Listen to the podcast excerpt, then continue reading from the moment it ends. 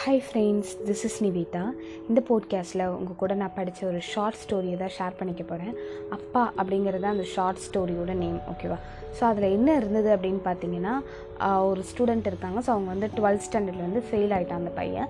அவங்க அப்பா வந்து நீங்கள் ஏன்டா அப்படி பண்ணுற தண்ட சோறாக இருக்க? அப்படின்னு சொல்லி முன்னாடிலாம் அப்படி திட்டுவார். இப்போ திடீர்னு வந்து நீ செத்து போனால் கூட பரவாயில்லடா. எங்கேயா போய் சாகண்டா அப்படின்னு கோவத்தில் சொல்லுவாங்களே அந்த மாதிரி சொல்லிடுறாரு.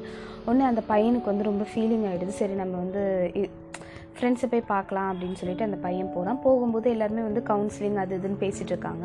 இவனை யாரும் அவாய்ட் பண்ணல பட் ஆனால் அவனுக்கு வந்து அவாய்ட் பண்ணுற மாதிரி தோணுது பிகாஸ் அவன் வந்து ஃபெயில் ஆயிருக்கான். அவனால் அந்த கான்வர்சேஷனில் வந்து ஈடுபட முடியல அப்படிங்கிறது அவனுக்கு தெரிஞ்சுது.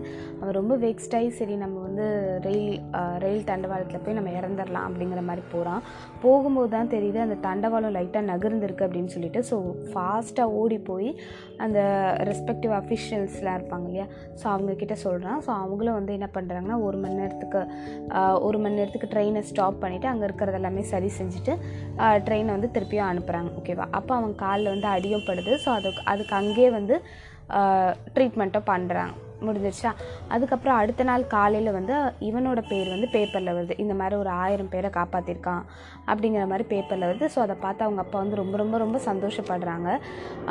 இவனுக்கு என்ன ஒரு சந்தோஷம் அப்படின்னா தன்னோட பேர் வந்து பேப்பரில் வந்தது கூட சந்தோஷம் இல்லை.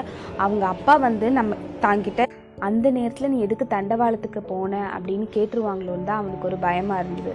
ஸோ அந்த நாள் தூங்கும்போது அவங்க அப்பா வந்து க அழுதுகிட்டே வந்து அவனோட காலில் இருக்கிற காயத்தோட கட் அவுத்துட்டு அவங்க வந்து திருப்பி லைக் மெடிசன்லாம் வச்சுட்டு திருப்பி வந்து கட்டுறாங்க.